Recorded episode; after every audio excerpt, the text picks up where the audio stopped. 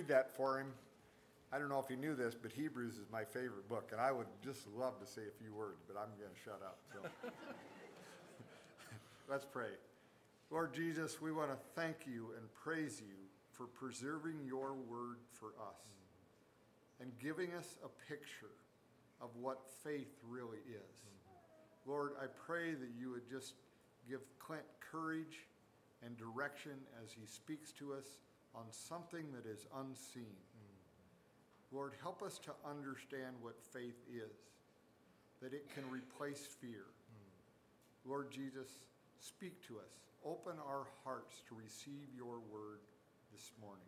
Yes, Lord. In Jesus' precious name we pray. Amen. Amen. Thank you, Tim. So, yes, I hope you have your, your Bibles open to uh, Hebrews 11. It's uh, great to uh, see God's words um, as your pastor is preaching God's words, because it's really God's words that are the, the, the words that are going to be transformative um, in your life. You need to see them. Well, let me begin by saying that uh, every Christian's testimony is amazing. Everyone.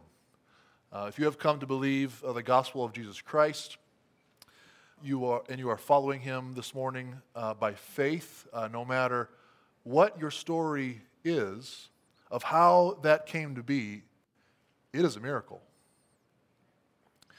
God Almighty gave you new life. You're born again. That, that is, a, is a miracle.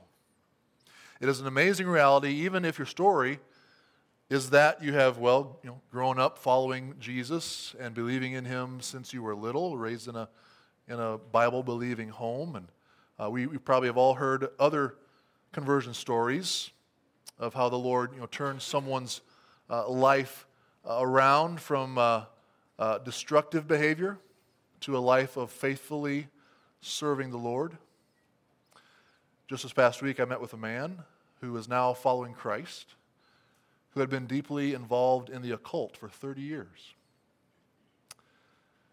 We rejoiced together that Christ is the one who's able to bind the strong man, Satan, and to plunder his house, for he's experienced that. But there aren't many conversion stories quite as dramatic as that of the Apostle Paul. The Apostle Paul's story is quite a significant story, and God wants us to know about his story and to consider it because the story is actually told three different times in the book of Acts. It's told in Acts 9, it's then retold by Paul in Acts 22, and then again retold by Paul in Acts 26. So Paul was a, was a very religious Pharisee who hated Jesus. And he hated the disciples of Jesus and, and was doing his best to destroy the Christian church and to stop the spread of the gospel. He was involved in the killing of Christians, and at the time of his conversion was on his way to arrest and put into prison any Jew who confessed allegiance to Jesus in the city of Damascus. But on the way there, Jesus stopped him in his tracks. Jesus knocked him off of his horse. Jesus blinded him and told him that from now on, Paul belonged to him and that Paul would be the one to bring the gospel to the Gentiles. And Paul eventually began to do that very thing and, and had an amazing life of preaching the gospel, uh, of planting churches, and then teaching them from afar through his letters, which we have preserved here in the New Testament. Near the very end of his life, this great Christian and leader in the church wrote a letter to a disciple of his, a pastor named Timothy. And in this letter, he described his experience of the Christian life in this way. So this is 2 Timothy chapter 4 and uh, verses 7 through 9. He says, I have fought the good fight, I have finished the race, I have kept the faith. Henceforth, there is now laid up for me the crown of righteousness, which the Lord, the righteous judge, will award to me on that day, and not only to me, but also to all who have loved his appearing. So, as we hear what Paul says here, to him, the Christian life was a fight. A fight that he fought daily. It was a fight to keep the faith. Paul was both confident and thankful that the Lord had helped him to fight the fight for faith and to finish it. And we're also given a clear and helpful insight on what helped him to persevere in, in fighting the fight for faith. That's in verse 8 here. Henceforth, there is laid up for me the crown of righteousness, which the Lord, the righteous judge, will award to me on that day, and not only to me, but also to all who have loved his appearing. So, what helped Paul to continue to persevere and fight for faith through all of his great trials, which included beatings, imprisonments, shipwrecks, being slandered, and finally being killed for his faith? Was his hope in the reward which God promised to those who endure in their faith in Christ. That was what helped him to persevere and to fight the fight for faith. Paul was, was looking ahead to something that he couldn't see. It was something that he and all believers are promised by God. And for Paul, fighting the fight of faith was just continuing to take God at his word, to continue to hope in God's promise that, that suffering in this life for him will be more than worth it. That there will be a great re- reward, far better than we could ever dream. And the reward is, of course, forever being in the presence of the Lord Jesus without sin, without suffering, without conflict, without death.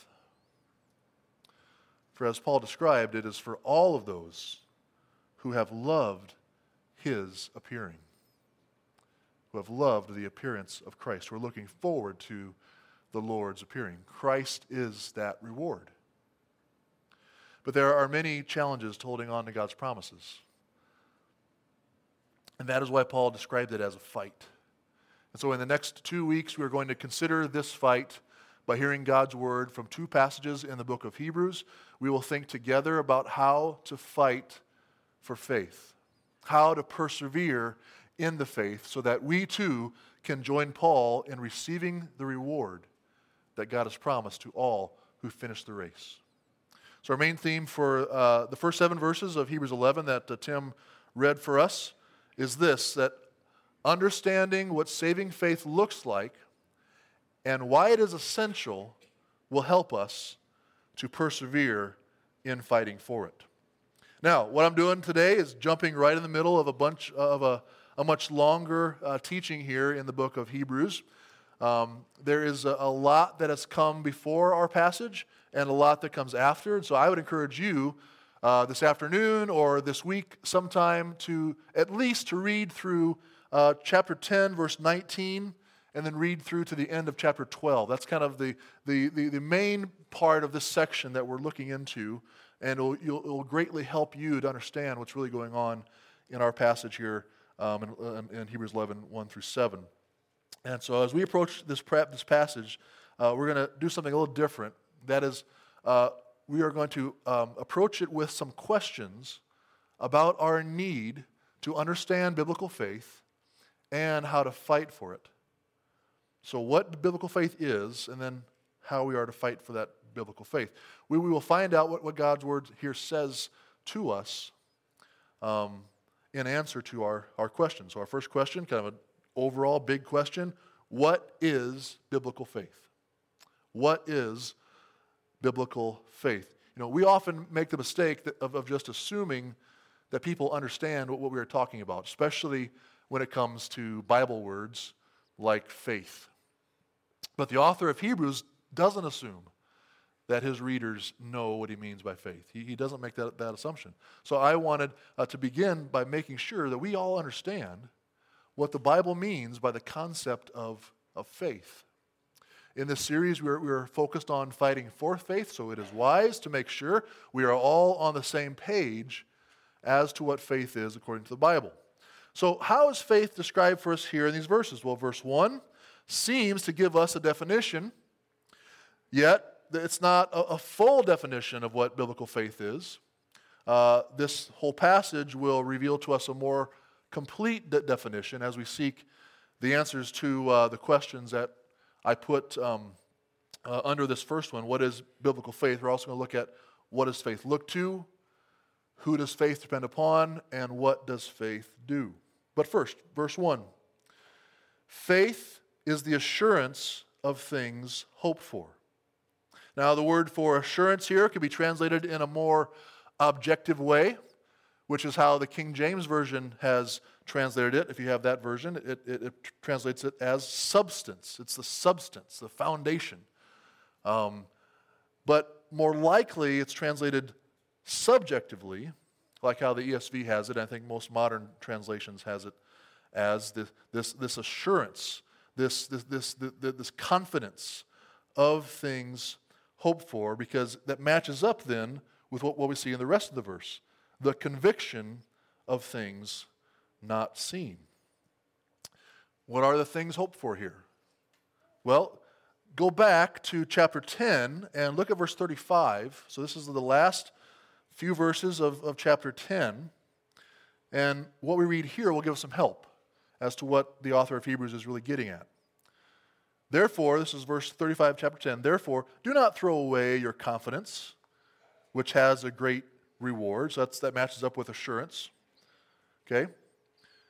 For you, verse 36, for you have need of endurance, so that when you have done the will of God, you may receive what is promised. For, and now he quotes from the prophet uh, Habakkuk, Yet a little while, and the coming one will come and will not delay, but my righteous one shall live by faith, and if he shrinks back, my soul has no pleasure in him.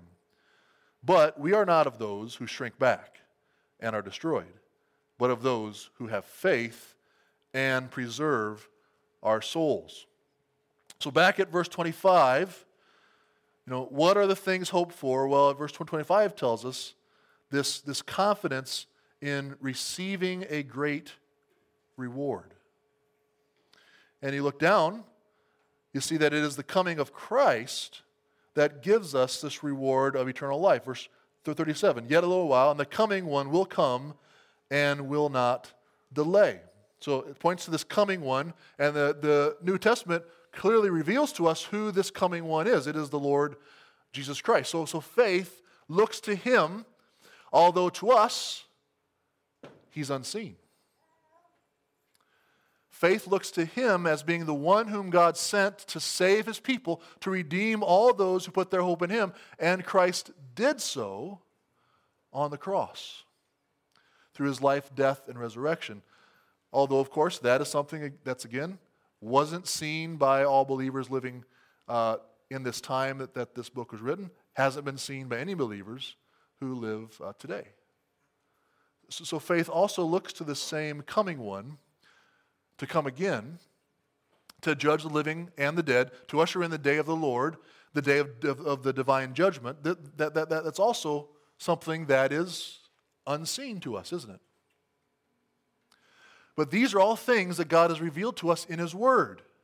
Therefore, as one scholar put it, he said, faith consists of persistent hope in the promises of God. Faith consists of persistent hope in the promises of God. Faith trusts in God's promises as well as in God's warnings and then adjusts our lives accordingly to what God's promises say and what his warnings say. That's biblical faith. Well, let's learn more about it. What, what, what does faith look to? Well, what do we see here in these seven verses uh, in Hebrews 11? Where does the apostle look to to show us what biblical faith is? Look to the next verse, verse 2 and then verse 3. For by it the people of old received their commendation.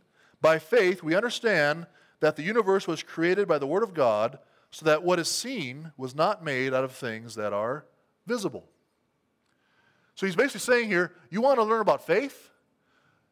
Go to the Bible, go to the scriptures look to the Word of God. And at the very beginning of the Bible, that's where he starts, at the very beginning, God reveals to us how the universe was created. Again, no human being was alive when God created the heavens and the earth. It was completely unseen. But faith, again, is the conviction of things unseen.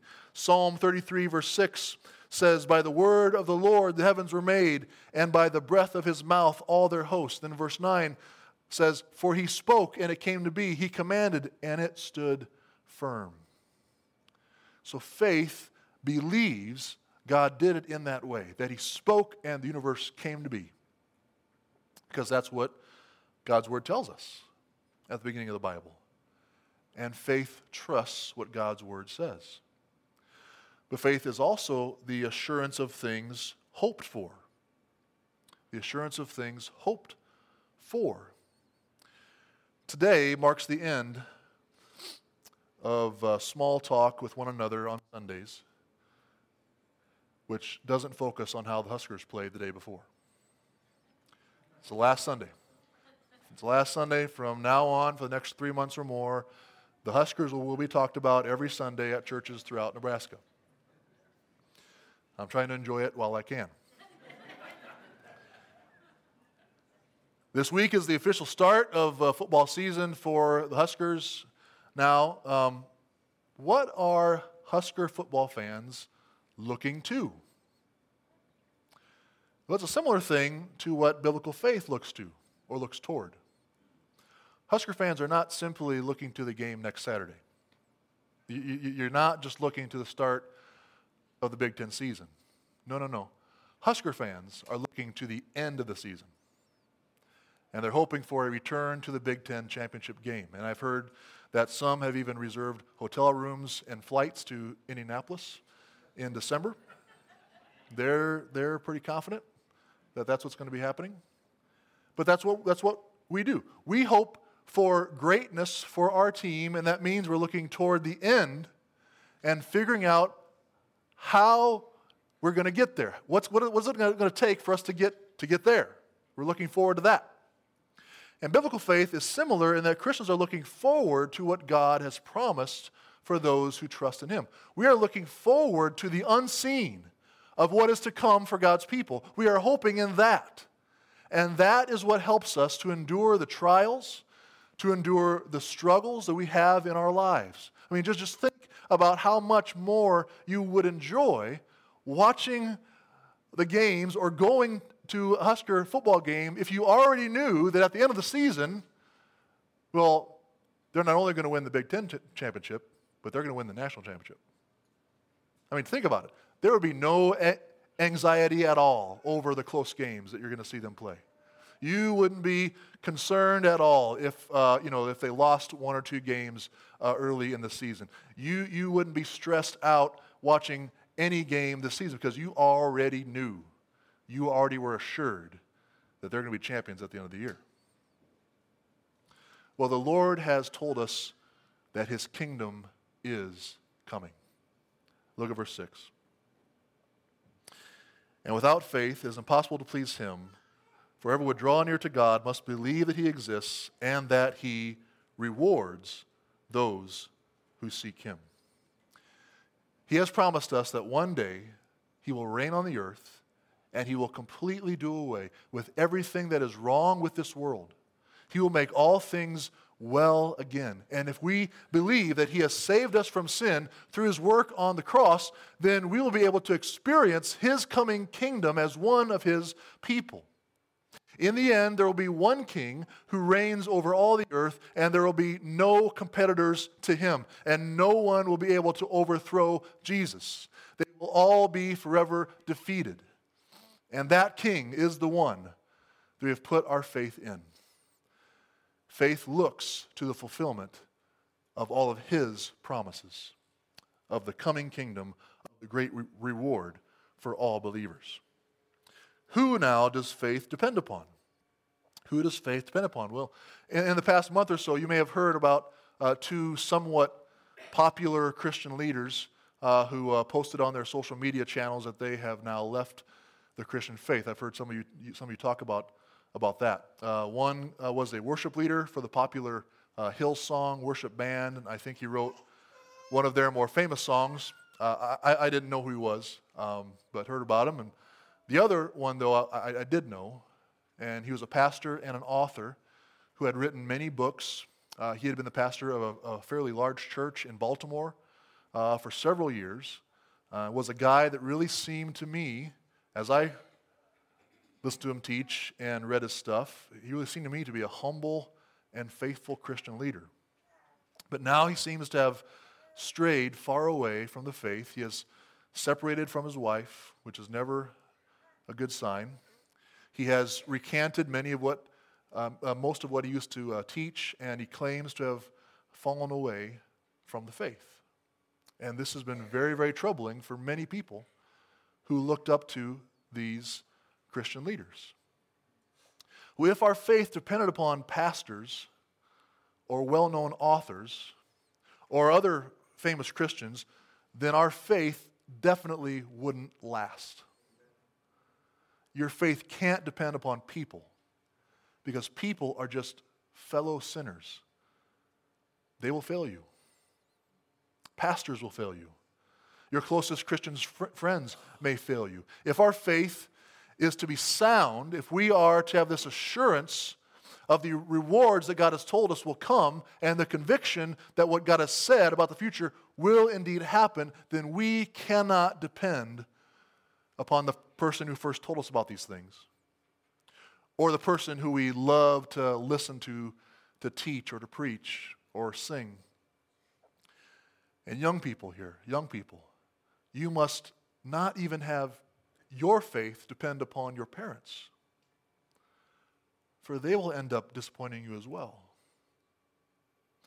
They may not be leading you in the ways of God's holy word. Rather, saving faith depends upon the author of our salvation. Hebrews 12, verse 2, which is a passage that we're going to look at next week, but Hebrews 12, verse 2 says, Looking to Jesus. Faith looks to Jesus. Faith depends upon Jesus. Why? Because he is the founder and the perfecter of our faith. Jesus is the one who has promised these things will take place, and he has promised that he will do them, and all others may fail us, but Jesus will never fail us. Our faith must depend upon Jesus, that he will fulfill his word. We look to him. Next question What does faith do? What does faith do? Look down to verse 7 for the answer to this question. What does faith do? Well, verse 7 talks about Noah.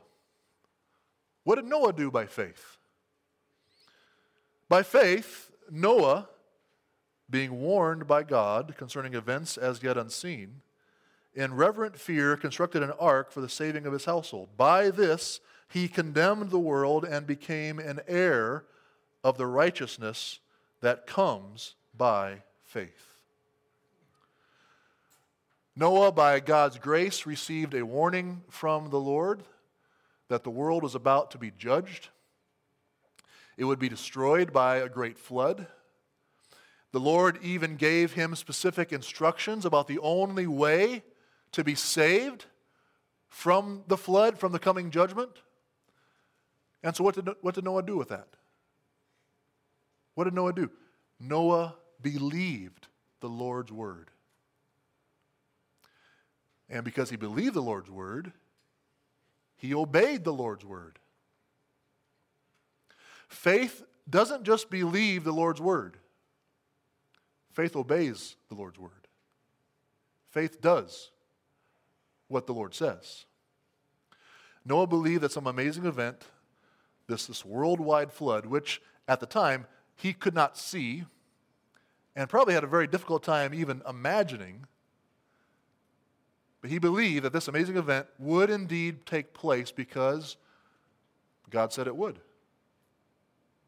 And so, in faith, Noah began to, to prepare for it as if it would take place in exactly the way God said it would. That is faith.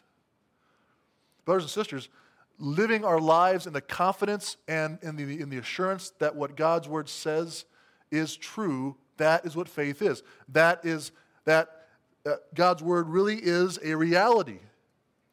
Even when almost everything that we see and experience in this life is telling us something different.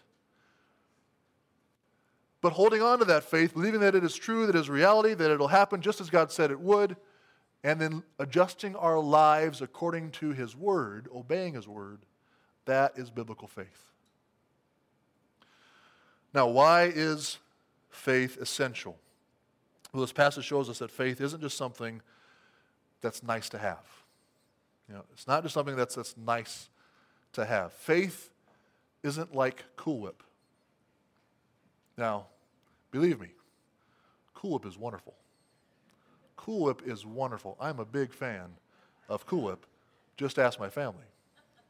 I enjoy it so much as a topping on strawberries and raspberries and cake and especially instant pudding.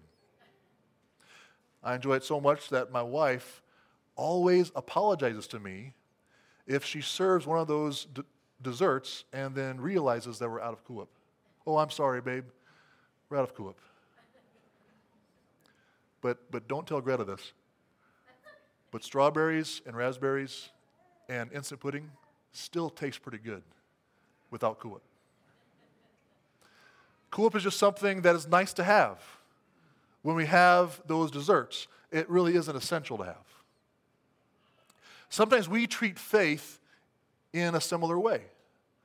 You know, someone may be a, really good person. She might be kind. She might be loyal to her friends and family. She might really, you know, say good things. And we think, well, surely, surely, the Lord must be pleased with her. Or, how about the, the guy who goes to church every week? He gives to the offering. He was baptized and confirmed in the church. He and his wife are still together after many, many years, surely the Lord will welcome him into his kingdom. I mean, wouldn't he?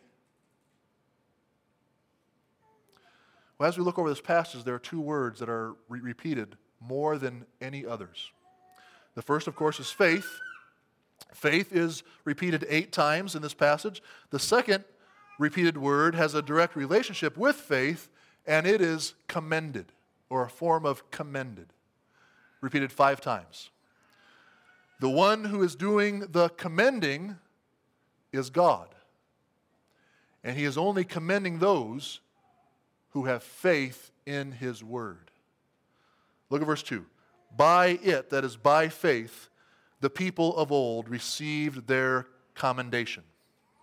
And in verse 4, Abel, who was the, the, the son of Adam and Eve, says he was commended as righteous by God for his faith, which he displayed uh, through his gifts that he gave to God, the sacrifice of, of the finest sheep of his flocks. And then we have Enoch. Enoch was also commended as having pleased God. Well, what did Enoch do to receive God's commendation?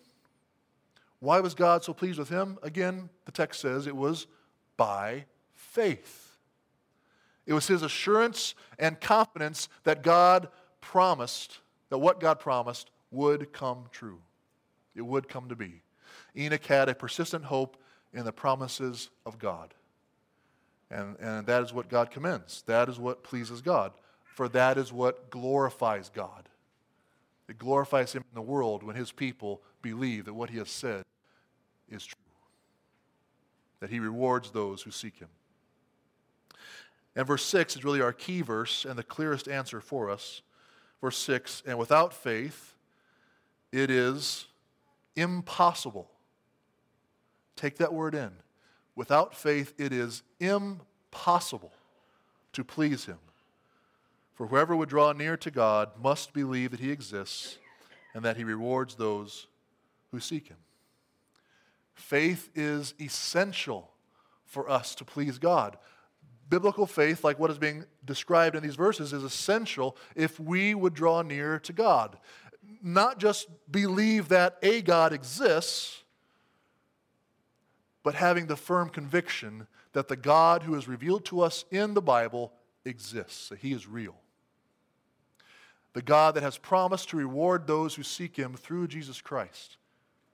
He is a reality. We must deal with that God, and it's best to believe in his promises. We must have righteousness before him if we are to be in his presence, if we are to be led into his kingdom. And as verse 6 and verse 7 tell us, we will only become the heir of righteousness. We will only receive righteousness if we have and hang on to biblical faith. Faith is not just something that's nice to have, it's something which is essential for salvation. You are not a Christian if you do not have faith in God's Word and in God's Savior. So, do you have biblical faith? It is essential. Well, lastly, how do we fight for faith? Let's consider some of the challenges that are before us to hold on to faith in God's Word from this passage. From verse 1, we are called to believe in something that is completely unseen to us. That's a challenge, isn't it? Having a conviction that something that is completely unseen will happen or has happened. Maybe you've had someone tell you, you know, well, if God would just give me a clear sign that He exists, then I would believe. You know, if I can see it, then I'll believe it. But that's not what, what, what we are given. We are given His Word. And it is the Holy Spirit, whom we cannot see, who confirms that this really is the Word of God to us in our hearts. God's word tells us Christ is king, that he is on the throne at God's right hand. But, but we look around this world, and from what we see, it sure doesn't look like he's king. It sure doesn't appear to us that he is the one who has all, all sovereign authority over heaven and earth, that all things are under his sovereign power. It doesn't look like that to us as we look around us from what we can see. So faith is a challenge, calling us to believe in what is unseen. And, and in this day, it is also challenging for us to have faith that all things were created by God, as, as verse 3 makes clear. That is a conviction that is mocked today by virtually all the leaders in education. In fact, any belief in God is mocked and scoffed at in academia as well as in the national media. So we are kind of like Noah, living in a time where it seems most people are ignoring God's word and scorn those who warn that one day God is going to come to judge the living and the, and the dead according to what they have done, whether it was good or evil. It is a challenging time to hang on to biblical faith. We must fight for faith to continue to obey the Lord. We must fight for faith to continue to live to please the Lord. But how do we do that? Well, it seems from this passage that we must continue to remind ourselves of and to meditate on the promises of God for his people, as well as the warnings of judgment that God's word also provides us.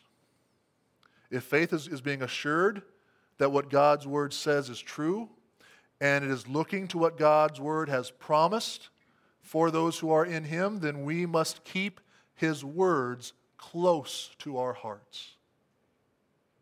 We must have his words on our minds running through our minds, considering them, thinking about them, thinking about how they apply to what we see in the world. We must have His words close to us. We must look to Him for help in understanding His Word. So, so that means praying for insight, praying for the illumination of the Spirit, um, in enlightening our hearts to recognize what He says is true, to, to believing it and praying for faith to be assured that his words are true, even when we can't see. How often are you thinking about and considering God's word? How quickly are you able to bring up a promise, a promise of God, when your faith is challenged? What can you do to help yourself to have a promise quickly at hand when you need it? You know, we are like most evangelical churches in that we strongly encourage and, and even reward our children for memorizing verses in Good News Club and in Sunday school. We want them to know God's Word. We want them to have God's Word on their hearts. But do we as adults do that very thing that we tell our kids to do? Do we expect of ourselves what we expect of our kids? When maybe we need God's promises even more than they do? Well, in a couple of weeks, we're going to begin to memorize and meditate on some of the most powerful verses in the Bible. They are, they are known as, as fighter verses. Fighter verses because memorizing these verses will help us to fight the fight for faith. We will do them together. I'll give you some more information about that next week. But our goal is that all of us will be able to say with the Apostle Paul at the end of our lives, I have fought the good fight. I have finished the race. I have kept the faith. Let's pray. Our Lord in heaven, as we uh, consider these words from Hebrews 11, I pray, Lord, that you would continue to, to do a work in our hearts, that the seed of your word that has been cast out would bear fruit in our hearts, in our lives, that we would look to you, that we would depend upon you. Lord, that you would help us to fight the fight for faith. We ask this in the name of the sovereign ruler over all things, the Lord Jesus Christ. Amen.